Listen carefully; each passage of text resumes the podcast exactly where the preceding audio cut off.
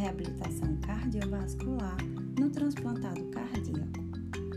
Os pacientes em pós-operatório de transplante cardíaco têm características peculiares marcantes relacionadas a alguns fatores da doença de base, ao nível prévio de capacidade funcional e ao uso de medicação imunossupressora, especialmente os corticosteroides. A resposta ao exercício, dependente desses fatores, será bastante diversa das encontradas em indivíduos normais ou em outras doenças cardíacas. Quando a cardiopatia de base é de etiologia isquêmica, pode permanecer uma capacidade aeróbia melhor do que os transplantados por cardiomiopatia, pois o intervalo entre o início da doença e o transplante cardíaco geralmente é menor. As respostas ao exercício do coração transplantado sofrem ainda influências como o tempo decorrido entre a retirada do órgão e o implante no doador, a desproporção entre o tamanho do coração do doador e a da superfície corporal do receptor, resultando em elevação da pressão sobre o coração, necrose dos miócitos como resultado dos episódios de rejeição aguda,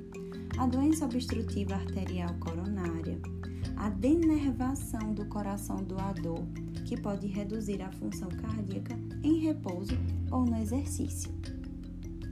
As principais respostas cardiorrespiratórias e metabólicas evidenciadas em repouso e no exercício após o transplante cardíaco referem-se à frequência cardíaca de, de repouso elevada, ao retardo na elevação da frequência cardíaca em fases iniciais de exercício, a menor frequência cardíaca no pico do exercício, ao retardo na recuperação da frequência cardíaca após o exercício, a fração de ejeção diminuída do ventrículo direito e do ventrículo esquerdo em repouso e no exercício, ao débito cardíaco diminuído durante o exercício, a diferença artério-venosa de oxigênio aumentada no exercício, ao consumo máximo de oxigênio, a cinética do consumo máximo de oxigênio alterada durante o exercício, ao volume sistólico diminuído no exercício, ao limiar anaeróbio reduzido, a elevação do lactato sanguíneo no repouso e no exercício, a equivalentes ventilatórios de oxigênio e gás carbônico elevados no exercício, a pressão arterial diastólica final no ventrículo esquerdo elevada no exercício, a pressão de átrio direito e capilar pulmonar elevadas no exercício. E, por fim, ao volume sistólico e diastólico finais do ventrículo esquerdo aumentados no exercício.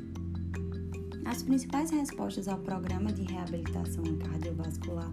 no pós-transplante cardíaco são a redução da frequência cardíaca de repouso e de exercício submáximo, o aumento da frequência cardíaca de exercício máximo, do consumo máximo de oxigênio, do limiar anaeróbio e da ventilação máxima, a redução dos equivalentes ventilatórios de oxigênio e gás carbônico no exercício submáximo, o retardo na elevação do lactato durante o exercício, a diminuição dos níveis sistólicos e diastólicos da pressão arterial no repouso e no exercício submáximo,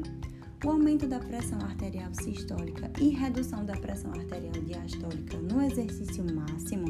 assim como os benefícios potenciais da melhora da tolerância ao esforço, da composição corporal, do perfil lipídico e da vida psicossocial do paciente. Então é isso, gente. Até semana que vem.